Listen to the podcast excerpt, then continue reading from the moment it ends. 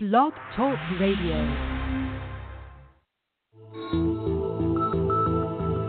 Welcome to Balancing Heaven and Earth radio show with your host, Denise Iwaniw, on the Star Nations Radio Network. Good evening, everybody. Welcome to the Star Nations Radio Network and welcome to Balancing Heaven and Earth. It is so good to have you with me this evening. Wherever you happen to be tuning in from, all over Grandmother Earth, it is good to have you tuning in. Good to have you in the Sacred Hoop and part of our Wednesday evening Sacred Space gathering. Tonight we're going to be talking about spiritual integrity and the repercussions of malfeasance. Boy, there's a deep little subject, hey? I mean, why keep it simple? It seems to be a subject matter that is cropping up a whole lot lately. Call it what you will, karma, what goes around comes around, following the golden rule. How does it apply to spirituality and the spiritual path? Does it apply? To spirituality and the spiritual path? Are there exemptions from those rules for those that walk the red road or that walk the spiritual road? We're going to talk about that tonight, and uh, it's a great subject matter. First and foremost, I'd like to give a shout out to Delphina Cosme for an extraordinary weekend here at Star Star Nations Academy East in Lowell, Michigan it was a weekend that was, I don't even know how to describe it. From Thursday afternoon until Sunday evening, literally until Delphina and Lily left on Monday morning, it was nonstop cooking, shopping for food, laughter, teaching, conversation, sacred ceremony, learning, it was just a phenomenal weekend all the way around. Five days of just extraordinary fun. And I'd like to thank everyone who attended, who helped to make the weekend so special, so sacred. Um, it is certainly a weekend that I will never forget. And for those of you that participated in the creation of the Day of the Dead altar, uh, the altar is still functioning. I'm maintaining the altar until it is time to recreate the classroom for Angelology and this weekend's fundraising event for my foundation, Gathering Thunder Foundation. So please know that all of your prayers and all of your intentions are still up and running and moving and grooving. Star Nations Academy East at the altar that each and every one of us created under the guidance of Delphina Cosme. Delphina is a Zapotec elder. It was great fun to be able to introduce her to some of my friends at the powwow, the Grand Valley American Indian Lodge traditional powwow this weekend. Uh, Gathering Thunder Foundation does what it always does, and that is that we help to sponsor the Red Road Sobriety Walk and also, of course, the Grand Valley American Indian Lodge powwow itself. And uh, so it was really good to get there and to see friends and meet new faces and new friends and link up with Tony Charette, who is a Star Nations magazine columnist. And he's written an extraordinary piece in the September issue having to do with sexual health. And uh, Tony was there, of course, at the powwow. He is an en- enrolled tribal member here in West Michigan. And uh, so, a big shout out to everybody who makes that powwow happen each and every year, and to everybody at the Red Road Sobriety Walk. Uh, it is an honor for Gathering Thunder Foundation to support your work, and of course, the community coming together at the powwow each and every autumn. Hi, yay. Good stuff. All right what else is going on? What else do I need to talk about here a little minute? Well, while I'm talking about Star Nations Academy, hey, we've got a couple more groovy cool things coming up for the autumn, and that is ancient Irish shamanism, the week long apprenticeship with our lovely exquisite Irish Siobhan, Amantha Murphy, who will be coming here from Ireland to facilitate that. And then in November, it is our very own Minnie Kansman, who will be having a book signing event and a workshop here on November 4th, I believe it is. Uh, for working with the elementals, and of course, a book signing event for Missing Nana. Lots of good stuff going on. This evening, we're going to be talking about spiritual malfeasance. We're going to be talking about spirituality and probably malfeasance in and of itself, because, you know, malfeasance just is part of what the world, you know, what the world experience happens to be. Part of the earth walk includes some things that are what some would call a sticky wicket and others would call pure evil and experiences that sometimes befuddle, sometimes disappoint, and oftentimes harms. So, as we enter into that particular discussion, I invite everybody to take a really nice deep breath right down to the tips of your toes and beyond, and exhale fully. And take another conscious deep breath into your body to the tips of your fingers and beyond. And exhale fully. And one more breath to the top of your beautiful crown chakra, that halo, and beyond. And exhale fully.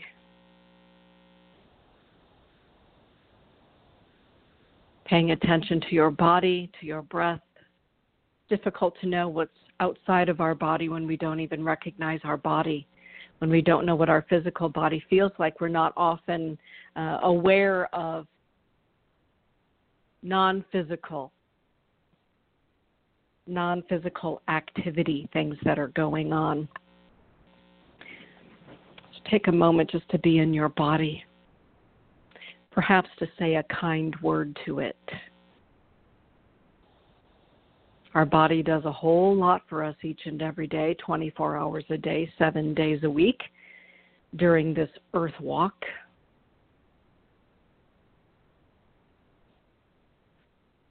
And oftentimes we forget to appreciate it.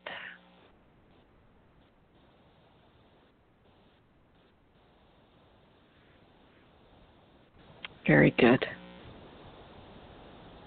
Excellent. Okay, Spirit says we can begin now. I always wait for the go ahead before I begin the show. Spiritual integrity, it's not always easy not always easy to walk on the red road. In the Lakota language, we say the Chunka Luta, the road red, the red road, the red road way, walking, walking the way of grandmother. Those red road, those red road explanations and referrals actually refer to the veins of grandmother earth and those veins being actually the mini wachoni wakan the holy and sacred waters of grandmother earth. Those represent the veins the movement the life force of grandmother earth. And when we're walking in balance with grandmother earth we're walking in balance with her balance with her integrity walking the red road way or the way or the yellow brick roadway or any other way in which we're trying to remain in balance with all of our senses is not easy sometimes in our human condition. Working all the time to bring into balance right the winds of our mind the waters of our emotions the fires of our life. All of those things, all of those initiations that we go through in our human existence to become balanced in our thoughts, in our expressions, in the way that we walk, in the way that we think, in the way that we present ourselves, in the way that we interact with one another. That's all part of the human experience, is for each and every one of us to, to self realize and to come into balance so that we're not swept away by emotion, we're not swept away by thoughts, we're not swept away by the fires of initiation, that we come to understand that we're living on this earth, but that we're not of this earth. that we are of something far larger, far grander. And there are times along our soul's path where all of a sudden we find ourselves in the presence, perhaps, of our first experience of venturing out into the world of spirituality or getting to know our soul a little better.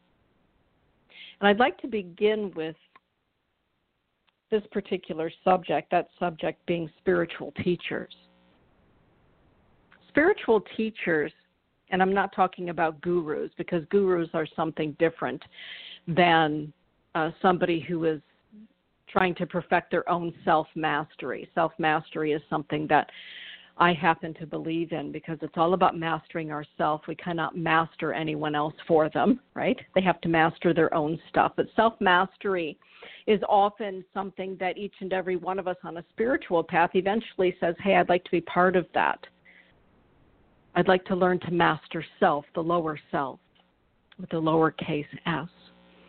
And during the course of learning self mastery and learning what our place is in the world and understanding what our spiritual gifts are and what our talents are, what did we come here with? What medicines did Creator send us here with? Which medicines did we choose to come here with?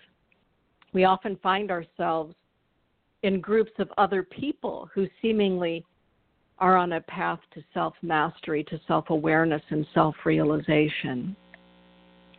And oftentimes, those groups in those groups can be found teachers, way showers, leaders, helping to show the way,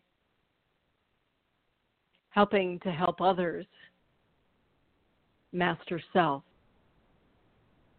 One thing about in my mind, a spiritual teacher is not somebody who does it for us and isn't anybody who lays out a plan for us. If you do X, Y, and Z, then one, two, three is going to happen. But I do believe that a spiritual teacher is somebody who can kind of, you know, point that away or perhaps this away. But the experience of going that away or this away is up to the initiate,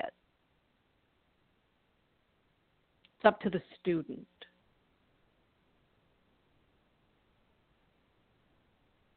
There are times along the spiritual path when we encounter teachers that teach us in what I refer to as the Heyoka, the contrarian way. Some teachers teach us in the way of the coyote, by opposite And I'm pretty certain that each and every one of you that's listening this evening, whether you're listening by phone or you're in the chat rooms, you're understanding what I'm saying about teaching in opposition. The coyote. Our teachers come in many forms and they come in many ways.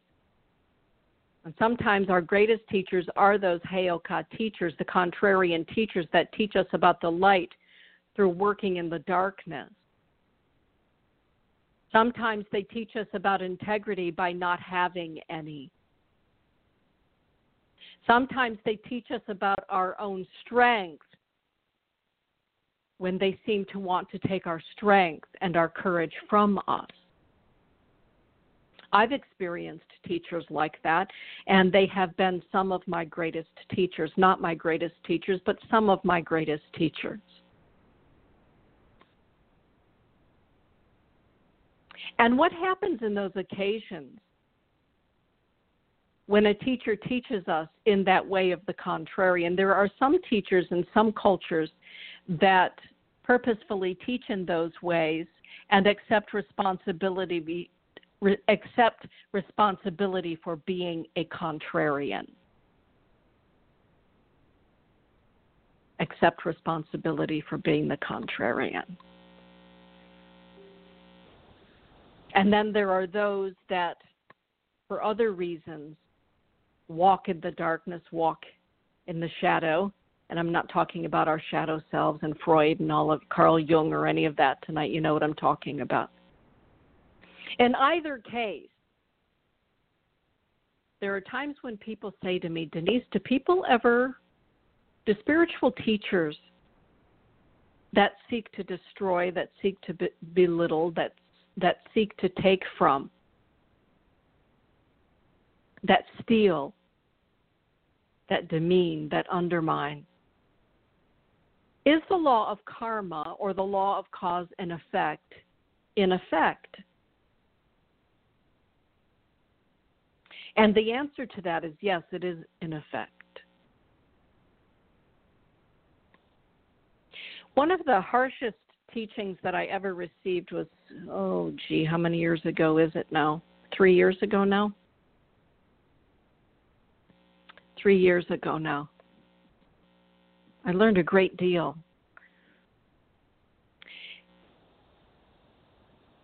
And what do I want to say about that? In that very harsh experience with somebody that not that I held up as a paragon of virtue, because certainly he's not a paragon of virtue, uh, but somebody that I held up as somebody who somewhere deep within them had some integrity and some underlying goodness, did something absolutely deplorable.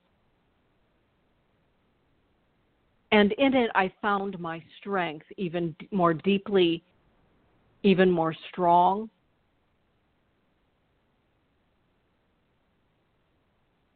And the difficulty in the past three years has been to watch this teacher undergo the ramifications of his actions.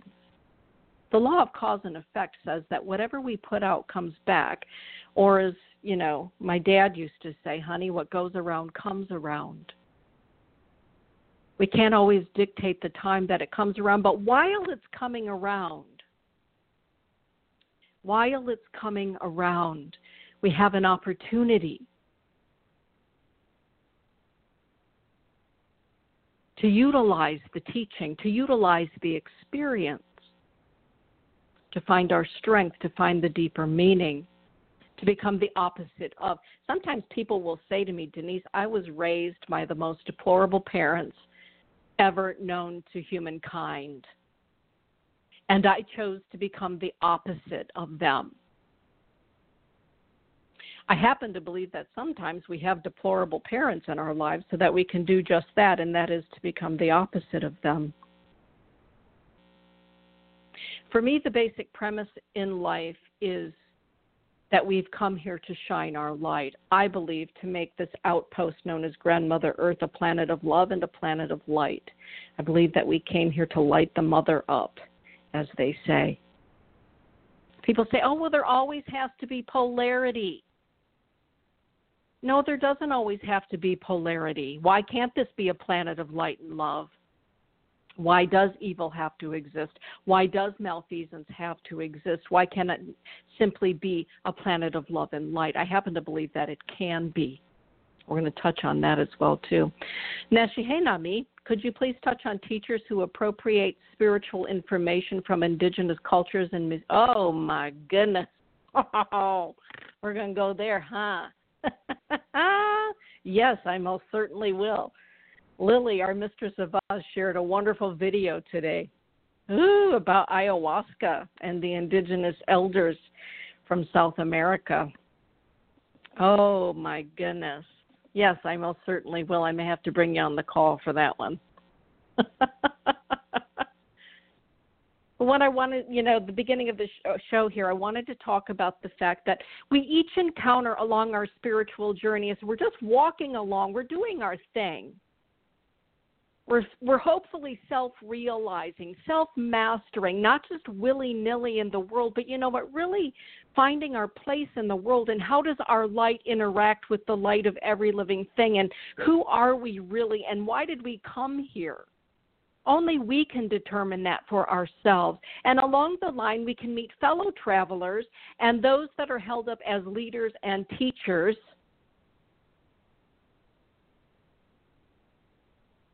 who seemingly have no integrity, are walking the path of malfeasance, of abuse, of manipulation. Some of them, I believe, purposefully do that. Some, I believe, in their perfect imperfection, are learning themselves because most spiritual teachers are still learning. I'm still learning. I hope I'm always learning. And oftentimes, the student who in, you know who comes into contact with a teacher like this loses their way or they give up they throw in the towel because they had one bad experience with a spiritual teacher and they're done And others, such as Holly, Holly is saying, still getting over a bad experience. I so needed to hear this. Yeah, I mean, it can take us a long time to get over spiritual malfeasance, particularly if it is something that has been brought on um, upon us by a spiritual leader. And, you know, I'm not just talking about priests or ministers, but somebody who says that they are a medicine person, a, sh- a shaman person, a healer. Uh, you know what I'm talking about. And oftentimes, it's supposed to be, I believe, a strength builder. Boy, I got a lot stronger after this last doozy. Also taught me exactly who I was not ever, you know, going to be.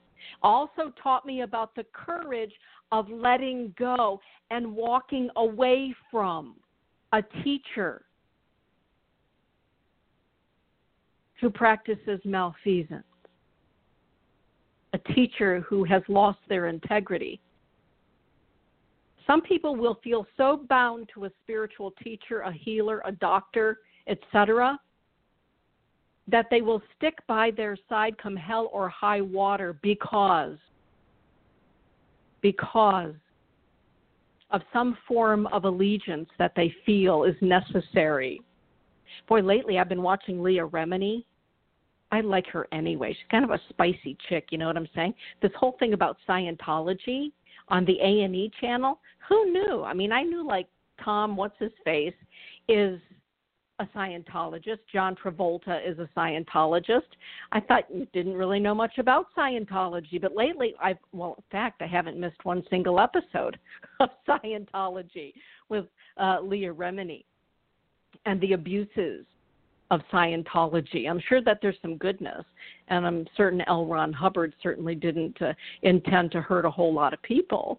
I can't believe that he did, but maybe I'm wrong about that as well.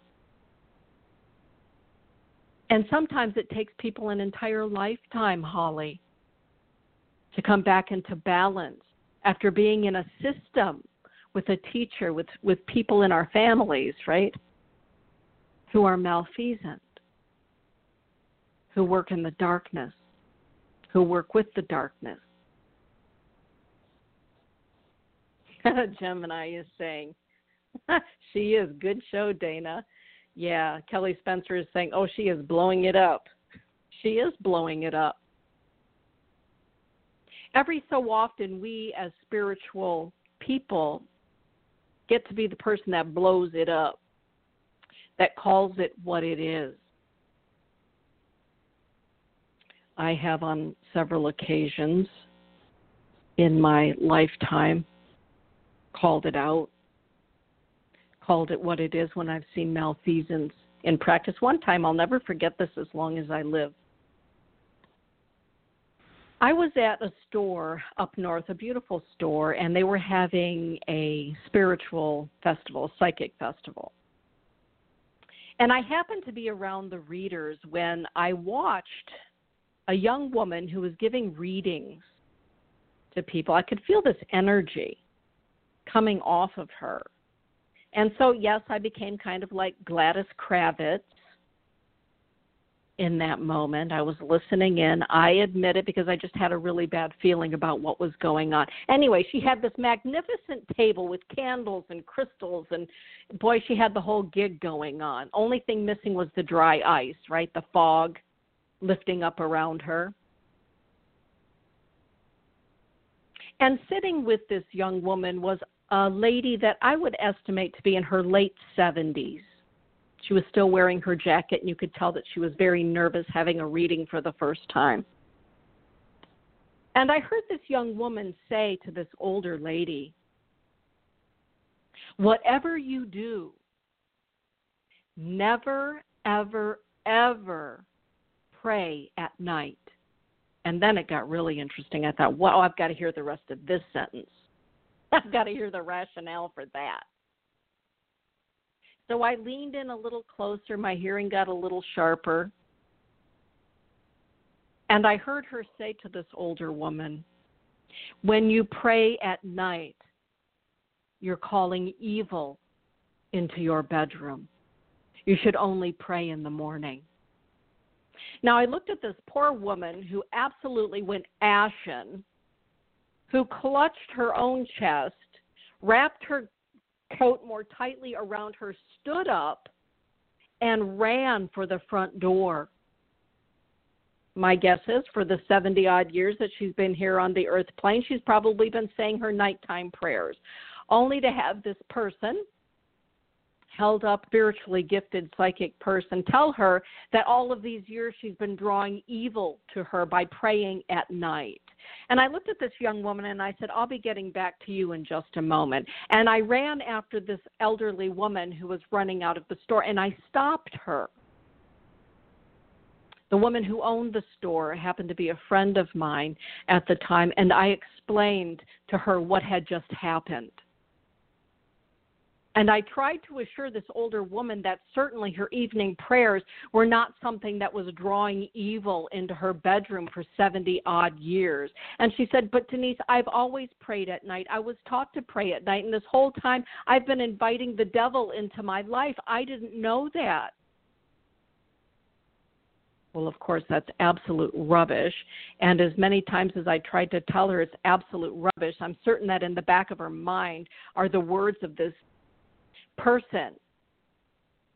So we walked this lady to her car, gave her a hug. My friend apologized profusely, and then the both of us went back to this uh, young woman who was reading. And I shared my thoughts with her, and I asked her, Where did you ever come up with something so ridiculous? Well, I channeled that you know everybody believes that it's okay to pray anytime but i channeled and i said well where did you channel that from and what did you channel it through?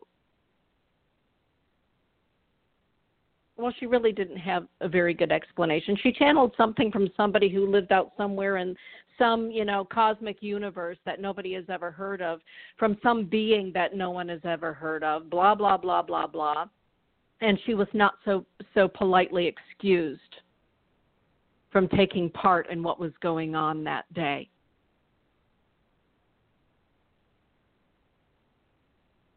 And I often think about that older woman. And if she was ever able to get beyond what she was told that day by somebody who holds spiritual person, and are there repercussions for that young woman? Absolutely. Well, the most immediate ones were that, you know, yours truly, Gladys Kravitz, was right there, and I wasn't going to let that just fly. Some people would say, well, it's their karma. They were meant to have that baloney. The karma can also be that I was standing there in order to hear that and to witness what was going on and to balance the scales. Karma isn't always about, well, you know, you just need to let it be. No, sometimes we have to step into the fire, not just stand outside of it and watch everybody on the inside burn. Sometimes we have to step on the inside and help some people out of it. That's having spiritual integrity, knowing when to step into the fire, knowing when to stay out of the fire. I stay out of the fire because I knew that the repercussions for this young woman were going to be what they were going to be. The more we know what we know, the deeper the repercussions are, and you all know that. We are held responsible for the knowledge that we have and the way in which we wield it. If you're just keeping your knowledge and your wisdom to yourself, well, you know, that's up to you, yourself, and you if you are outdoors somewhere in the world espousing what you feel is wisdom, you are held accountable by your own higher self, right? Your own soul, for the way in which you wield that, the way in which you employ that. And so this young woman was left inside the fire of her own making. I always hoped I was able to retrieve the elder woman out of that fire and get her to safe ground. And what do we do? You know, what did I do? Did I wish, oh my goodness, I hope that she has a bad name all around town and she's blacklisted? No. To that young woman, I sent love. Why? Because in sending love, in sending light, hopefully it helps her come to a place of balance and a realization and a realization about the importance of integrity and the way in which we wield what it is that we know or the wisdom we have gained from it. Neshi was asking about particularly indigenous teachers, and I am going to bring her on. Um, Lily, if you could bring Neshi on, that would be really good because this, it, yeah, it can be hard to step in.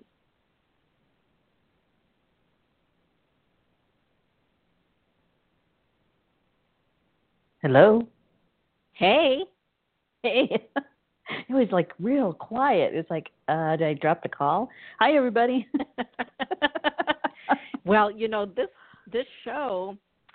You and I have had lots of people talking to you and I about this very oh subject, gosh. and yep. people have been saying to me, Dana, would you please talk about this?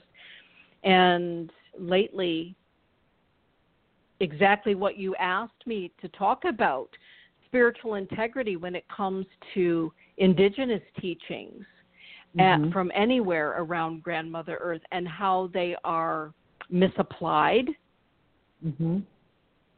and misused and the fallout that oh happens what mm-hmm. was on your mind when you were thinking about that well you know it's it's a pretty broad large subject and what was on my mind was a couple things that jumped out at it, and that is how some people who may have gone to a few classes with somebody, maybe it was even with with a native person, you know, and then they take what they what they heard or what they learned in that class and they take it and they they try to teach it themselves somewhere else. When they've mm-hmm. only had maybe you know a few hours maybe a few days of contact with that and so they're kind of taking something out of context mm-hmm. because there's usually much more um, to a ceremony than than what is actual that people actually see they don't see a lot of times all the prepar- preparatory work they don't mm-hmm. see you know the days that it took to get to actually get to the, the, the ceremony itself. And so they take what they've what they've learned, but they take it out of context and they take it and try to apply it someplace else or to teach it themselves, and you end up with um, it's just not watered down. It, it's mis- misinformed. You're misinforming mm-hmm. people mm-hmm. you know and and um if you haven't worked with certain spirits you're really inviting um, a huge backlash. Yes. Yeah. And that was one. I mean the one that jumps out you mentioned it ayahuasca. Um mm-hmm. and i didn't get a chance to watch the the video that um that lily shared but i will. Um you know, how many people do we know that have been to ceremonies where they're they're offering ayahuasca and you know, you don't really know how much training this person has had.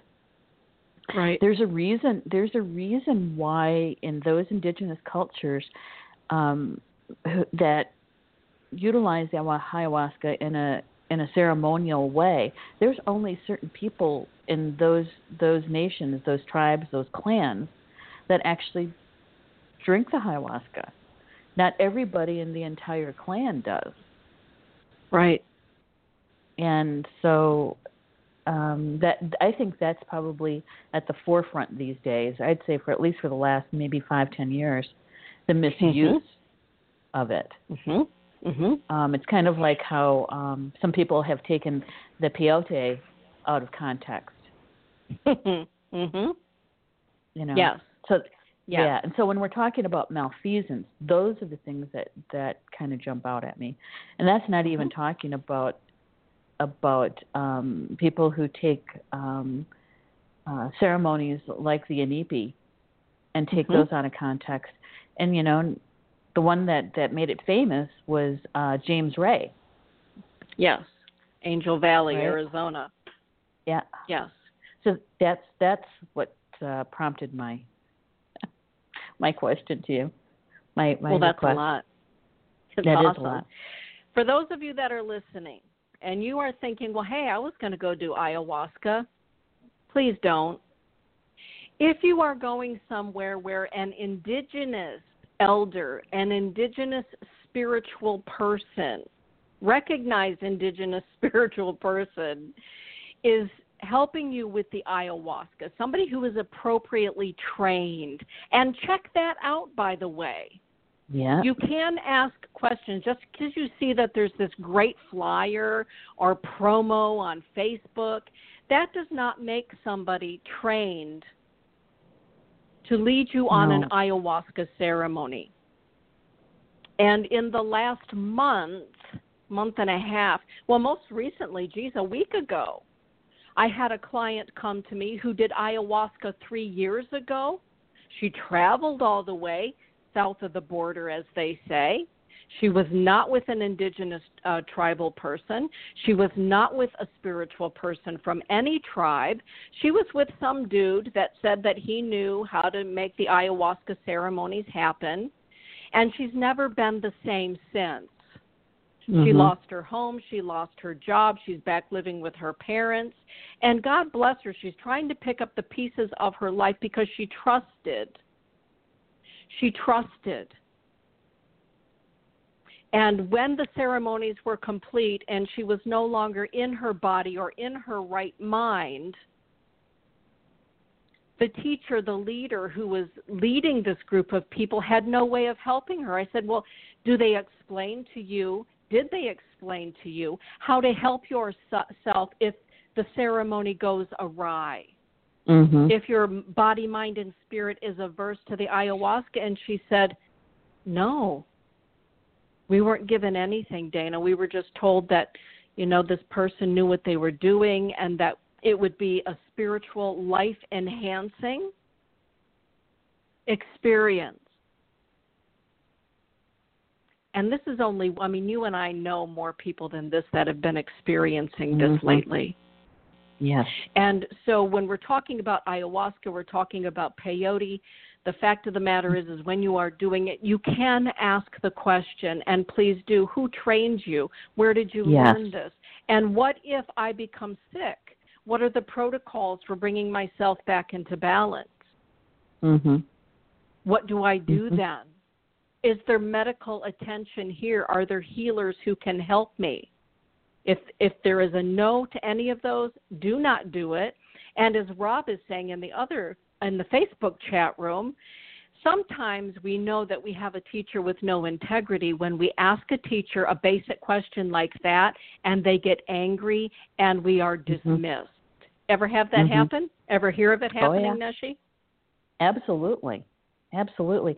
And the thing is, is that um, what many people don't know is that that if you're a non-native person, okay, and you're going and you you want to go to a class, right, and you ask the question and you get this, um, as Bob, as Rob is saying, you know, the the attitude, right, is in in in native people our world is really kind of small comparable to to the um the rest of society you know um usually especially if you're living amongst the people everybody knows everyone else Mhm. and so if you if you say I would like to meet this person, I would like to to um, get their name, and if you can call down or write a letter or send an email and ask, is this person truly a holy man? Is Mhm. is he truly a medicine man? Are they truly a medicine woman?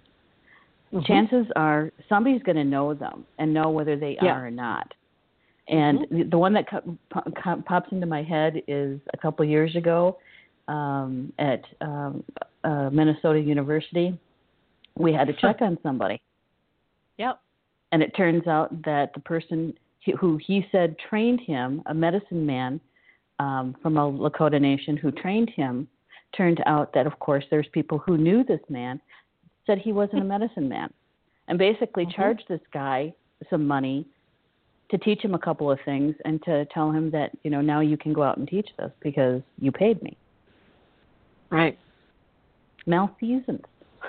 Malfeasance. It's just plain not right. You know, and and yeah, and I Mhm. do believe that eventually this is going to come around and spirit will take care of it, right? I do believe that. But in the meantime, we have people who are um going through spiritual upheaval because of it. Yes. Yes. A tremendous Mm-hmm. amount of it right now. Um, Mhm. Teachers that are doing an about face, teachers that are whole lot of things that are going on right now. And it reminds us that we are responsible for ourselves. We have to be responsible for ourselves and in questioning, making questions. So often, you and I both know somebody uh, has a title of some sort, and everybody turns their autonomy and their power over to somebody who says they're a shaman or they're a medicine person or they're this, that, or Mhm. the other thing. We have to be responsible for ourselves and to ask the question. And if a teacher will not answer those questions or is put off by that, probably you need a different teacher. For myself, Yeah. I would walk away from that. Mhm. Mhm. Rob, you made You know, a really and- good choice by doing that. Exactly. And sometimes it's sometimes it's really more about it's really more about bringing your own claiming your own power rather than Yes. than handing it over to someone else. Yes. And sometimes that really is the lesson or the experience and not so much Mhm. the ayahuasca or the peyote or or you know uh, going into a, a, a nipi that is covered in plastic you know Mm-hmm. Mm-hmm. sometimes it's I more was about, on- about you taking your power Absolutely. I was on the on Pine Ridge that evening when all of those people died in that Mhm. sweat lodge in Mhm. uh, Arizona. And uh, I was in the Inipi with Joaquin and he said I just received a phone call. Some people died in a sweat lodge in Arizona, and Crow Dog and I are going to. We've been called to go down and inspect this sweat lodge. Mhm. And as I was sitting there, there were a couple of us in that Inipi. He looked at me and he said, You are responsible when you have an Inipi for doing it exactly the way that I taught you and nothing different Mhm. because people died this evening and the man who held that ceremony is accountable spiritually accountable for what Mhm. happened and lo and behold as you know when he got there there were 50 people stuffed into a plastic covered Inipi yep. After gorging themselves they hadn't eaten for a few days. They went uh, fasting. Then they gorged Mhm. themselves at a buffet and they were stuffed inside a sweat lodge for hours on end and people were encouraged to stay in there and not readily allowed to let to be let out. And people Mhm. died. And they paid what ten thousand dollars a $10,000. person to be inside? Ten thousand. Yep. Mhm and james ray Yeah. you know he did he did um he he was you know went to jail for it i think for a couple of Uh-huh. years um but you know he's out and he's still teaching but he's kind of under the radar hmm Yeah. so you know The- the you really do have to discern yeah the spiritual no, jail or the spiritual sentences well that's still Even harsher i don't than know what's sitting in a happening four by his four. life yeah really Mhm. Um, the the other thing that happens with this kind of cultural uh, um, appropriation of ceremonies, in other words, the stealing of it, and that's how a lot of Native American people see it. Traditional people, not all Native Americans, but people who um, live their life more by the traditional values, they see this as stealing.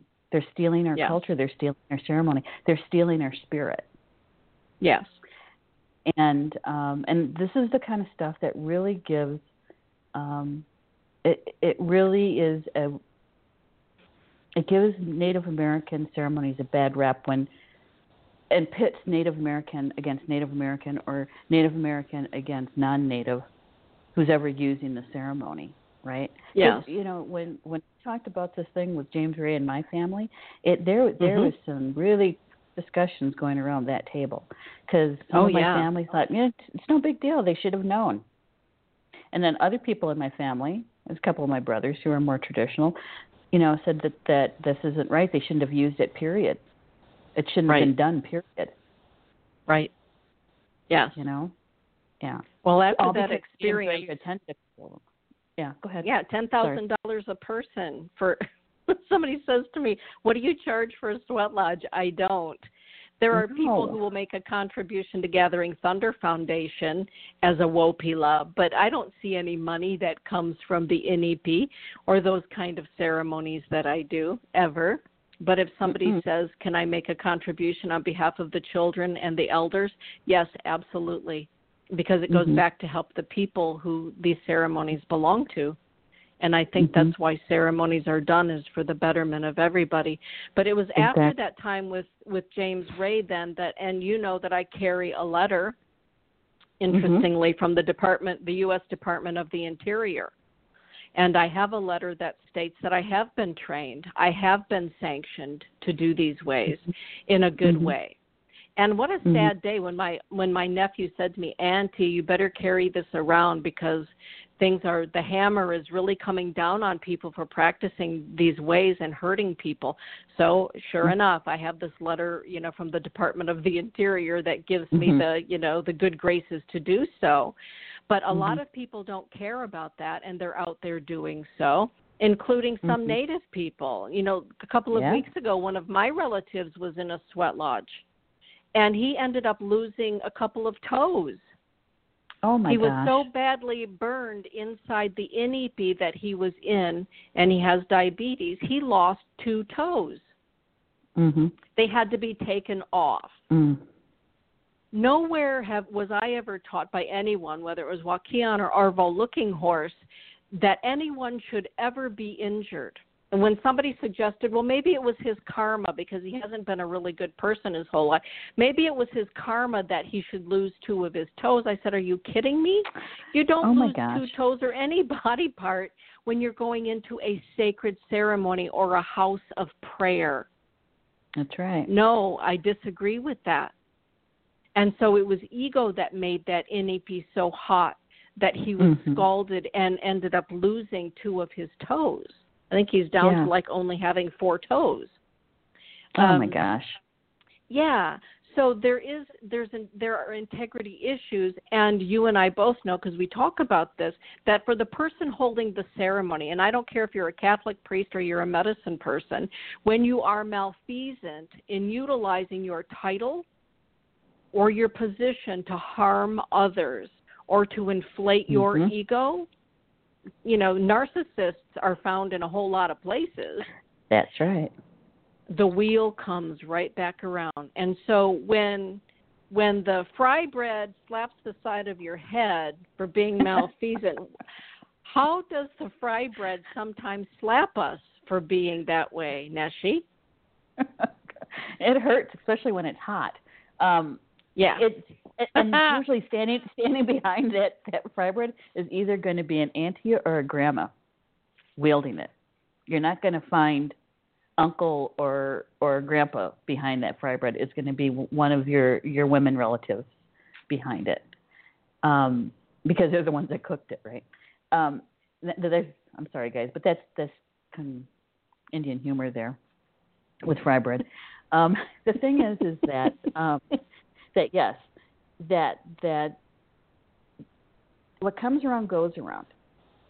You know, and some of those those axioms that we all believe in, um, as as above, so below, as within, so without, and it's going to come back around. So if you treat people good, and if you use your gifts and your talents and your skills in a good way, that's what's going to come to you. If you're using it uh, for the ego and for gain, um, that's going to come back to you too. And a lot of Mhm. times you won't even see it coming. It's, that's why they call them Mhm. accidents. Those those in the back of the head, you know. Wow.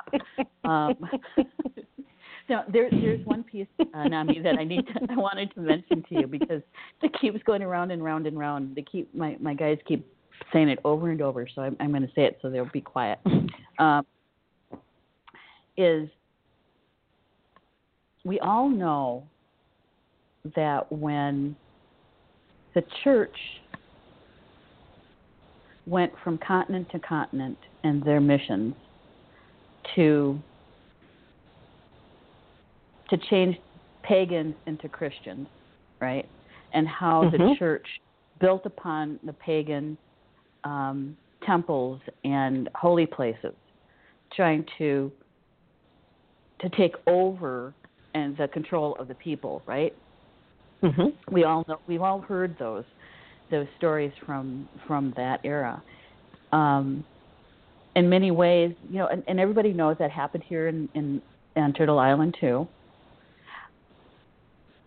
But what my guys are saying to me is that we have, you also have to look at it from from this perspective: is that when when we're taking out of context information and ceremony, we really are pushing aside the the um, the cultures that these traditions were handed down to.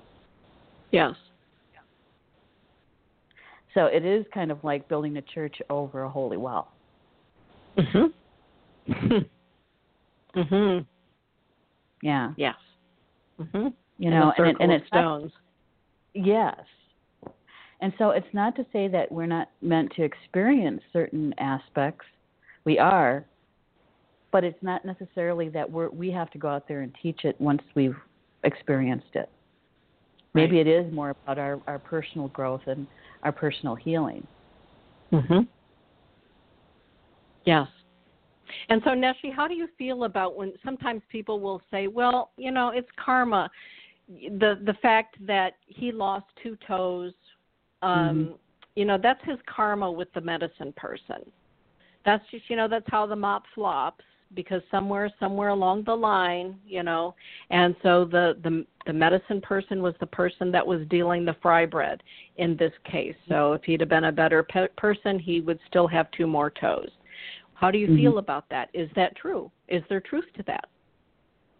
I, in my heart, I say no. You know, because the first thing that we're taught is to do no harm. Right. Because you have you have to make a choice as, as a, a medicine person. You have to make a choice in how you're going to use your medicine or the medicine. Right. You're either going to use it in a good way, which is good medicine, or you're going to use it in a bad way, which is bad medicine. Right. Mhm. And so, if, if you're hurting somebody, then I would say that's bad. you know. Mhm. Yes. you know if Yeah. if if your nephew if it it was his to experience um that part of diabetes you know it may it may not have involved anybody else but himself Right. you know his his diet Mhm. um being out in the cold too long mhm. working outside Uh-huh. you know it would have it could have come about in in that respect Right. it didn't have to be helped along by somebody who who may be misusing power, Right. misusing medicine. Right. Mhm. Jocelyn is saying in the Facebook chat room, most sweat lodges ask if you have any medical problems, and then and then decide if you should go. Yeah, and then decide if you should go in. I always ask people, and tell people you don't have to be on the inside. If you have a breathing problem or claustrophobia or any such thing, stay on the outside. It's beautiful on the outside of the Inipi just as it is on the inside of the Inipi. And I always mm-hmm. say to people, this is not a torture chamber, it is a house of prayer. And at any time, if you feel you need to leave, you are welcome to do so because it is a house of prayer. And in the ayahuasca ceremonies, I have a friend who has been doing ayahuasca ceremonies or participating in them for decades.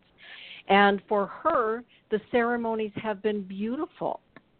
Mhm. They've been deep, rich, and meaningful, but always held by an indigenous shaman, somebody trained in the way, Mhm. somebody who knows what they're doing. And whatever whatever ceremony, whatever class you are going to, again, it comes down to asking questions. I am certainly not ever offended by somebody who asks me in a good way, not in a you know snotty, crappy way. Snotty way. trained you anyway, right. right? You know, there are ways to ask people that are going to be conducive to having conversation, and there are ways of asking people questions that are going to be off-putting straight away. But if somebody asked me the question, well, you were there in the house the day that uh, somebody asked, well, you said you ask her about that bundle. Mm-hmm. Ask Dana Yeah. about where she got that bundle. Mhm. There was somebody questioning my medicine bundle. And Neshi looked at this man and said, Ask her. She'll tell you where she got that bundle and how Mhm. it came to her. And then he Mhm. made an additional phone call to somebody locally because he didn't know me very well. And she explained it further. And Mhm. I'm okay with that. I'm perfectly okay with that because I would rather have somebody ask an honest question than assume Mhm. and go by their assumption. So Mhm. if any teacher or spiritual leader is uh, you know upset by an honest question, that is a huge red flag. And for for those of you that are wondering, well, you know, um, I went to one of your Inipis, Dana. Can I, you know, can I pour a lodge now? You were there when somebody actually asked Oh, me that gosh. question. Yeah. You and Yep. I were co-facilitating a workshop, and somebody asked, uh, in effect, after I attend the Inipi, then am I able to go home and duplicate that? Yep. The answer to that Yep. is no. And why is was that, Neshi? Talk about that. well, I think that was the same class that uh was that the healing weekend? I don't remember. But th- yeah, and that was the same one that when we were doing the the around the table healing, I was asked if they could use that when they went home. It's like, no, you haven't. And they asked me for for the music and everything, and I said no because you haven't been trained in it. Mhm. That's like putting a loaded gun in somebody's hand. And if you ask me, I know that's kind of dramatic, but okay. Mhm. What did what did you ask me? I'm sorry. um, what I was asking about is, you know, what happens? Because listen, if I were to say to her and she wouldn't know any better, well, yeah, you can go home and do that. Mm, She's assuming then that she has the authority from me to do that. And And, she if would she be were to saying- go and yep, and to go and do that, thinking, well, I received the blessing. Mhm. There's there's ignorance ignorance there in that she didn't know Mhm. that she needed more training. She would think, well, I can do this, and I was told, yes, I can.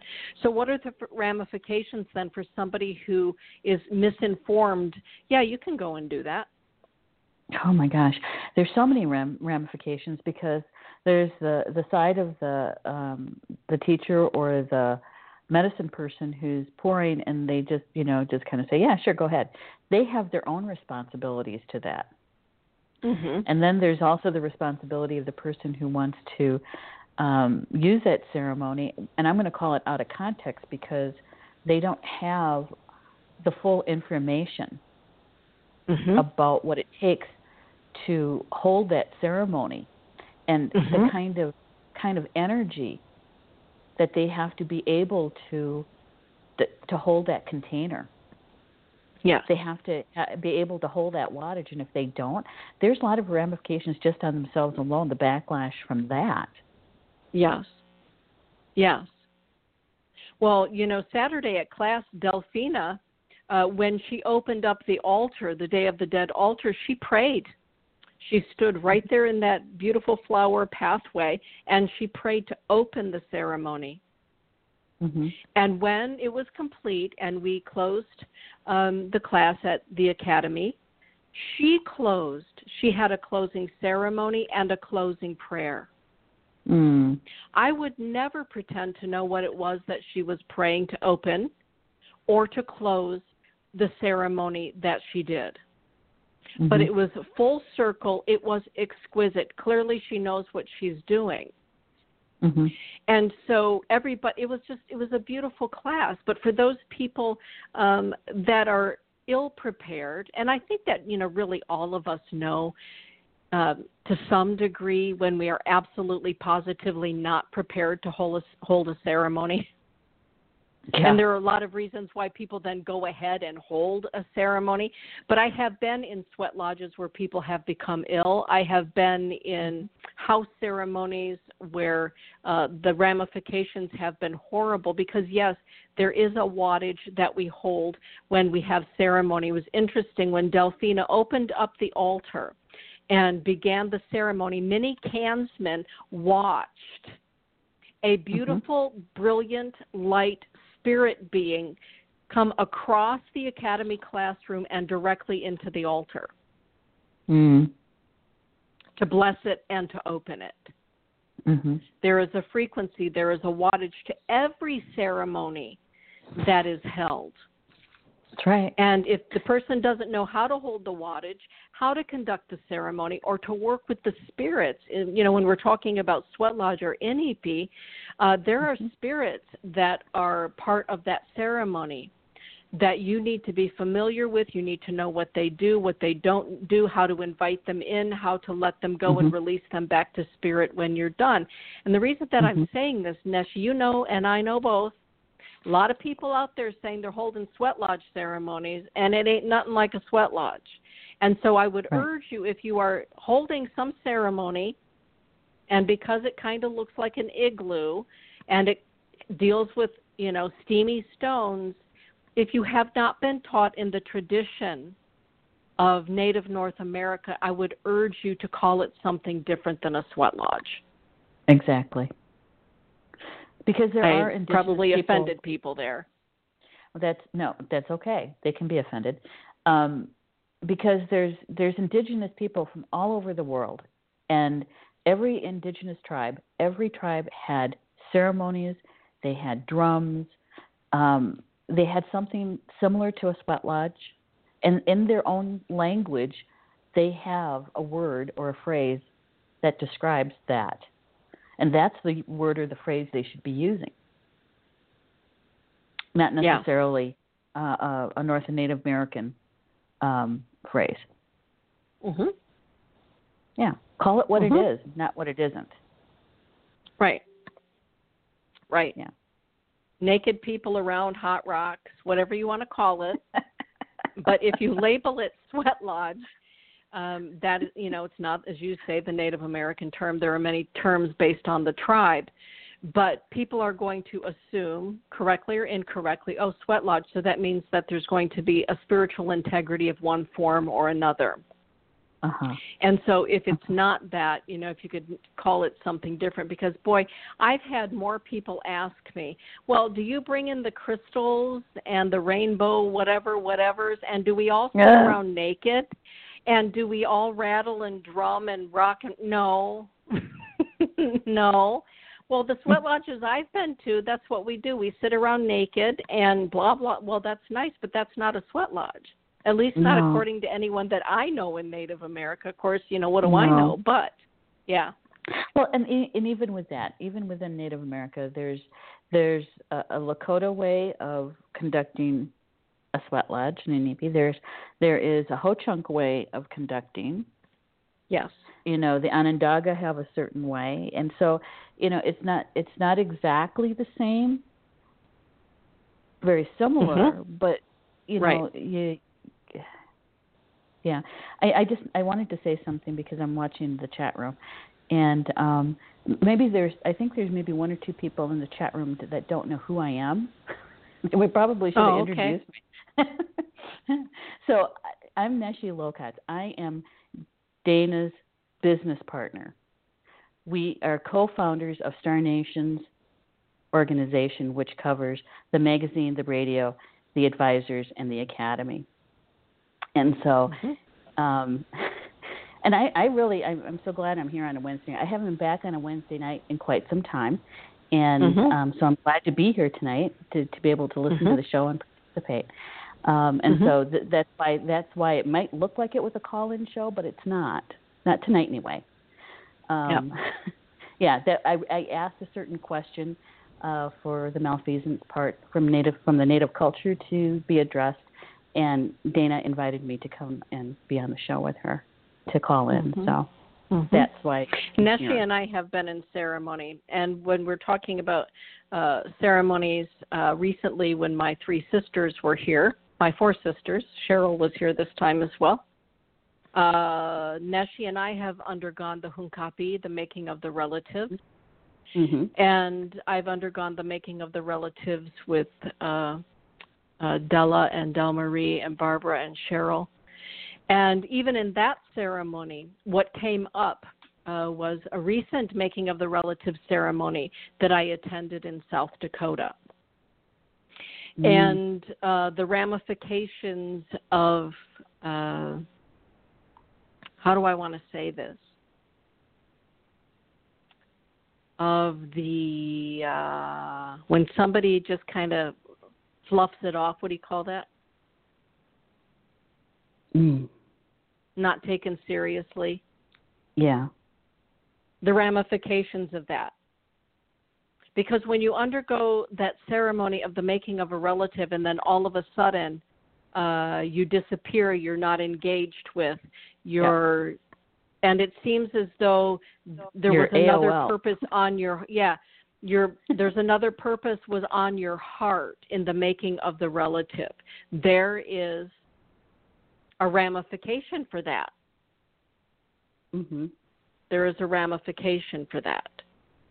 Yeah. And you know, why do we go to ceremony? Why does anybody go to any ceremony? Why does anybody have a ceremony?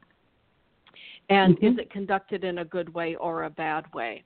And when it comes to spiritual teachers, let's talk for just a minute. I know we're over this evening. Thank you so much, Lily, uh, for letting us go over. That's why I said, you know, nine o'clock or so. Um, what about those teachers that do come to us in order to teach us in a contrarian way? Because mm-hmm. some people have assigned themselves to be contrarians. We call them heyokas yeah. in the mm-hmm. Lakota language. Mm-hmm. You know, and we have them too in Potawatomi. Um, and, and a lot of times it's so that we can see the stark contrast. Mm-hmm. You know, and that's a really tough path to walk. It really is, and um, because there's there's so much um, energy, so many thoughts um, that go that swirl around uh, a contrarian um, or a heyoka, mm-hmm. and and really, you know, when you sit down and you really get to know them, um, the the way they see the world and um, the interactions with people and between nature and all of that, they are the most compassionate people you want to meet. Mm-hmm.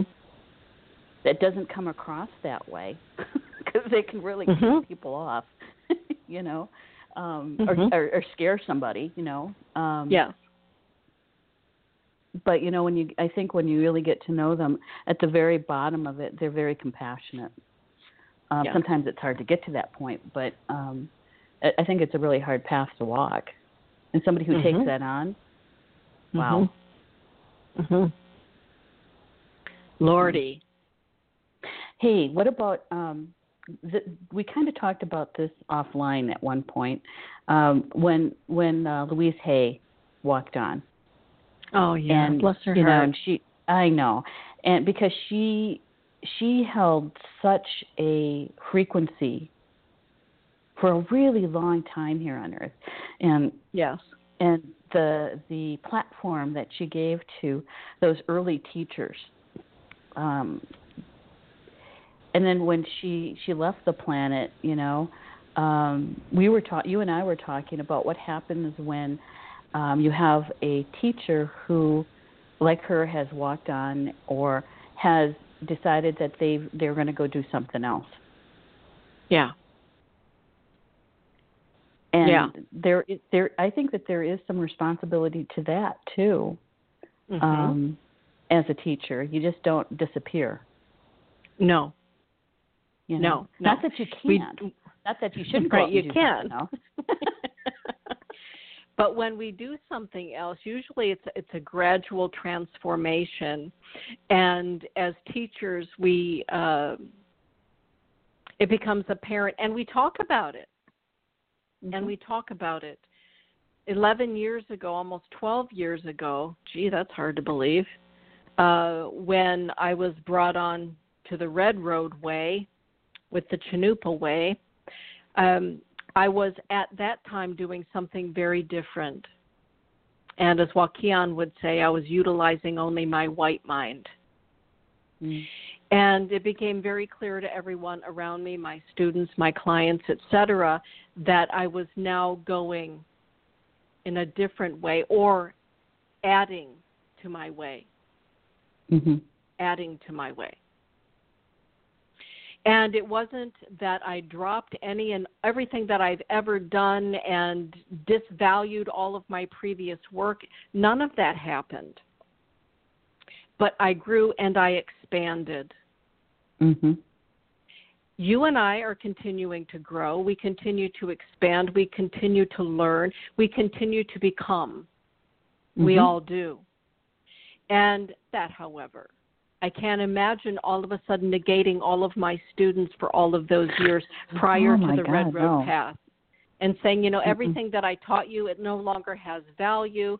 No, instead, it was not only does that have value, but I'm hoping that you will now find value in what I'm now learning about myself and the path that is drawing me near. Mhm. Mhm. How can this work together? How can it Right. enhance? How can understanding be had? And there are those students who are like, I don't know about this whole Red Road thing she's on, but I'm grateful for what I learned from her while she was doing uh, the Mhm. beginning work. Right. And others that are like, you know, hey, I'm on, I'm for the I'm on for the ride. Keep going because I'm learning right along with you. So there's no negating of. How do you No. feel about that? No, I think that everything that we experience is a part of being able to offer our gifts in in a in a certain way. For instance, um, you know, I've been performing in front of groups of people since I was six, and Mm-hmm. you know, dancing Native American dancing in front of thousands of people, you know, with a spotlight. Um, Mhm. So it, it helped me in my adult life to be able to be a speaker, Mm-hmm. um, to be able to stand up and, and use my voice. Now, it, it helped to form a foundation. Yes.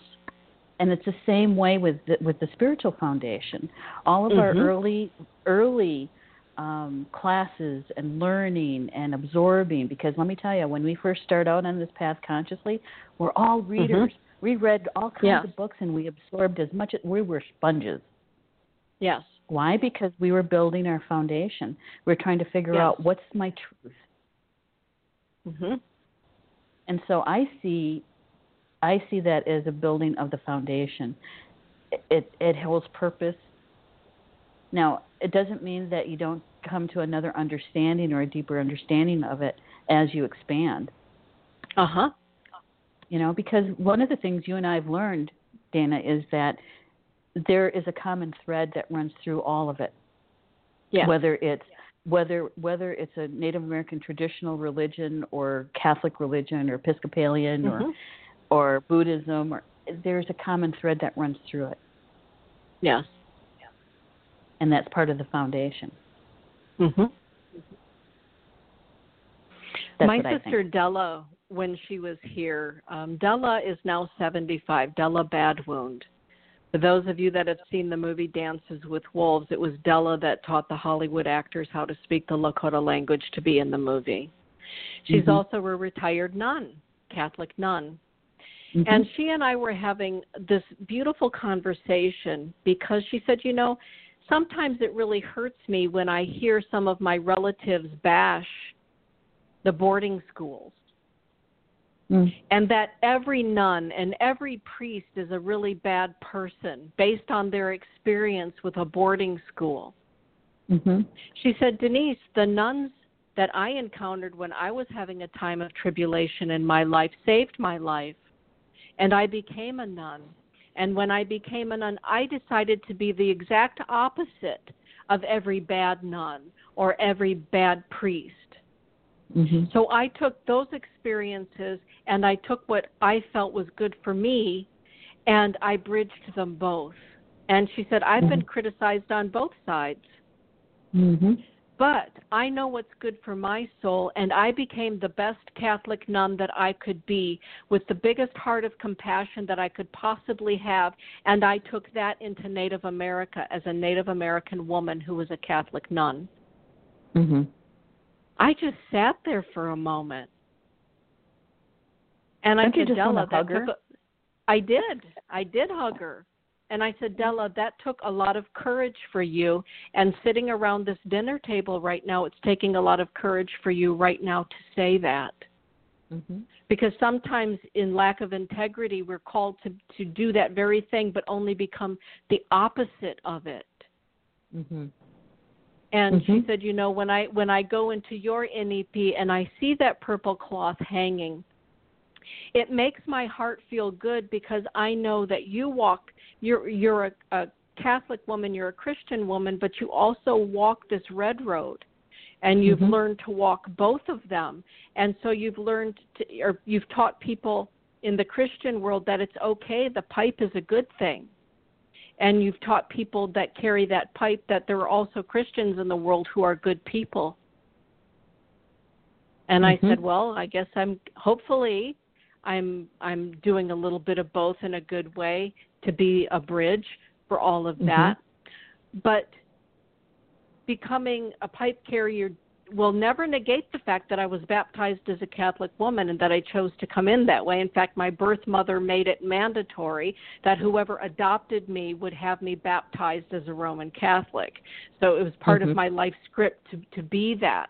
But I Right. didn't you, we can expand that. Everybody you can Mm-hmm. expand that.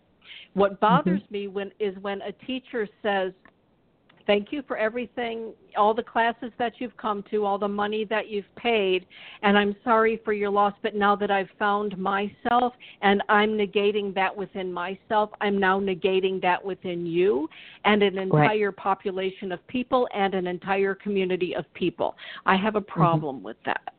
Mhm. Mhm. How do you feel about that? Jay, you know how I feel about it because we had a long Yeah. discussion about this one. Is that. I I really feel that there's a responsibility. Yes. There's a responsibility to the community that you built. And you know, and it's not to say that you can't go and say, you know what, I I, I want to I want to walk my path over this way. Right. I'm leaving everything that that I believed in and talked about with you here mhm. and go ahead and build on it and expand on it and uh, but I'm going to be over here now and I wish you well. I Mhm. love you all. Mm-hmm. You don't have to negate it Mm-hmm. because uh, what did you just do to, you know, thousands of people? Right. Right. And I'm just going to editorialize just because I can, because it's, you know, my show. because we can. yes. Yes. Any religion, any religion that espouses any form of hatred, racism, bigotry, judgment is not a religion I ever want to belong to. And you know, at, growing up Catholic, there's all of that in in there. But when we carry that, if we are going to say, for instance, I am a Christian, if you are going to say, I am a Christian, for heaven's sakes, at least read the Bible a couple of times and come to learn who Yeshua ben Joseph really was, the initiations that he walked through, blah, blah, blah, blah, blah, what it was that he really, really, you know, came here to be, metaphorically speaking and physically speaking. Understand that before all of a sudden you negate an entire population of people. If you are going to walk the red road way, learn something about the red road what that is, who it is, where it came to be, what that means. Mhm. When I hear somebody say, I'm a Christian, um, I don't know much about the Bible and I don't know much about who Jesus really was, Um, and certainly the Bible was never interpreted over and again. It is what it is, and it literally in English says what it was meant to say five gazillion years. I have a problem with that. I'm, That's Mhm. a whole show, isn't it? Yes, it is, and it's one you should do. Yeah, I Really? think so. If you're going to Uh-huh. walk that path, know what path you are walking and know Yeah. who it is that you are claiming to be a follower of. Oh. And what, you know, one of the most pivotal times in my life was as I was getting ready to go up for my Hobletia, my vision quest. And Joaquin looked at me and he said, "I can't, I can't hold the energy for you tonight because I'm still sick from my surgery." And he said, "You know, and while I was in surgery, I died." I said, You died? He said, Yeah, I was dead on the table during my surgery. I said, Oh, that's terrible. He said, But while I was dead, Grandma Katie, Fools Crow, came to me.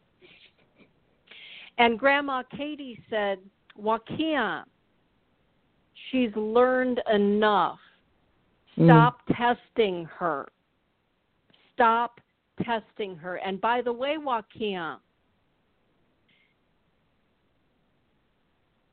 stop testing her about being a Christian because Jesus was a good man.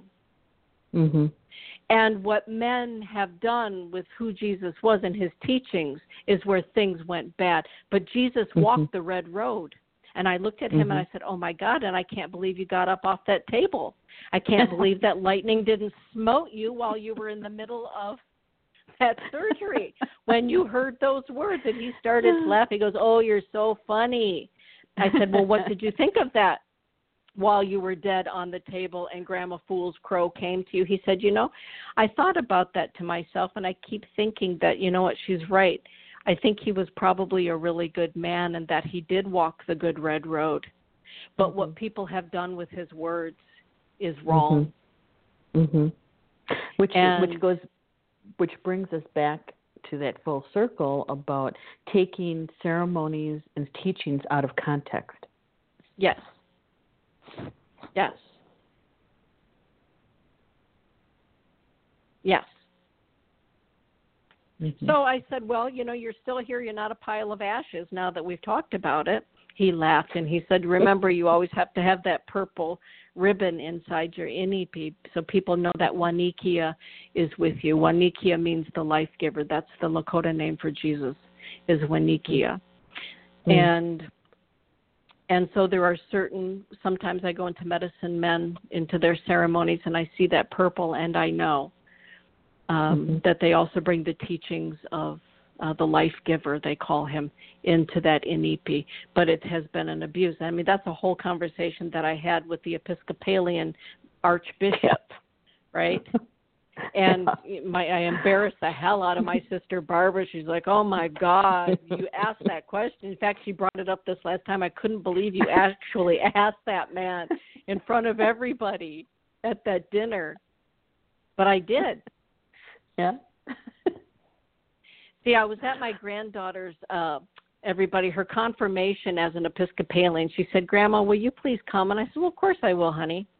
And the the confirmation took place in the in St. John's Church, and that's the church that was there at Wounded Knee in 1890, where all of the wounded uh, children and elderlies and women of Bigfoot's band were hauled in there when they were shot by the U.S. cavalry. Mhm. Well, that church has been moved over by Barbara's house. So my granddaughter's being confirmed in there, and she says, Will you please come? Well, of course I will. So there I was inside this teeny weeny, tiny little church, knowing the history of this church. It was actually the first church on the prairie in the United States. Mhm. I had to Mm. ask for the history. But here Yeah. are all of these white dudes in all of their robes and their finery having this confirmation ceremony. Of course, my hackles are up, which is ridiculous for me, but they're there, they're up. It's 104 outside, 150 inside, and they have got on their wool robes, their mitre hats, the whole shoot and match. So anyway, afterwards, I underwent the Inquisition because Barbara mentioned to them that I could see spirits, and so all of the bishops, the archbishops, the priests from all over God's green earth wanted to ask me about my clairvoyance. We had a wonderful conversation about the gifts of the Spirit, and then I said, now that I've had my Inquisition, do I get to have a question? Mm. And the archbishop looked at me and he said, Well, of course, what's your question? And I said, Well, I don't mean any disrespect. I don't think I do. But what was it like for you as a white Christian man to confirm two Native American youth into the Episcopalian Church today in the church that you confirmed them in? Because I'm assuming you know the history of that church. Mm-hmm. And he looked at me and he said, Well, you certainly know how to ask a question, and you are not afraid to ask a question. And I said, That's right, and that's right. And he said, and his eyes welled up. And he said, Denise, it was not lost on me where I was holding ceremony today, and it was not lost on me the history of the church, or that I was confirming to Native American youth into this church. Denise, what has been done has been done, and the best that I can do now is to be the best archbishop and the best vicar of Christ on earth that I can be. That's all I can do is be the love that Jesus would have wanted me to be now that all of this is done. Hmm. And and Barbara looked at me and I looked at, and I looked at him and I said, "Well, Archbishop, that's a really good answer, and I'm really happy to hear you say that." And the tears that are streaming down your face tell me more than your words. Exactly. Mm. That was a big I learning moment, been- I think, for all of us. I wish I could have been a fly on the wall for that one. Really. You would have wanted to been Because- serving the fry bread for that one because everybody was looking.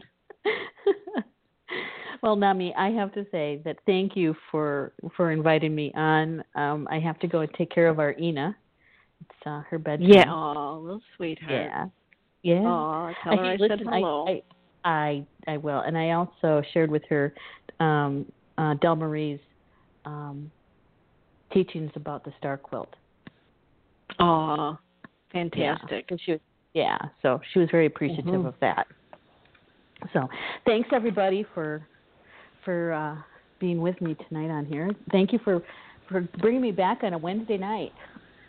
oh yeah. Thanks for joining in in the conversation. It was a good conversation and i want to thank everybody who's listening for their walk in integrity because it isn't always easy.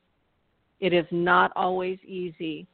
And yet you know we do the best that we can do to make the world a more loving place with Mm. that everybody thank you so much for joining us tonight mistress of oz our lily Wopi Latonka for hanging in there for an extra half hour, Lily. I greatly appreciate it. And um, next Tuesday night, I am on Be Live TV with Neshi talking about our new format because this is one of the last times that you will be listening to me on Blog Talk Radio, or any of us for that matter. Good night, everybody. Hope you enjoyed this edition of Balancing Heaven and Earth radio show with Denise Iwaniw.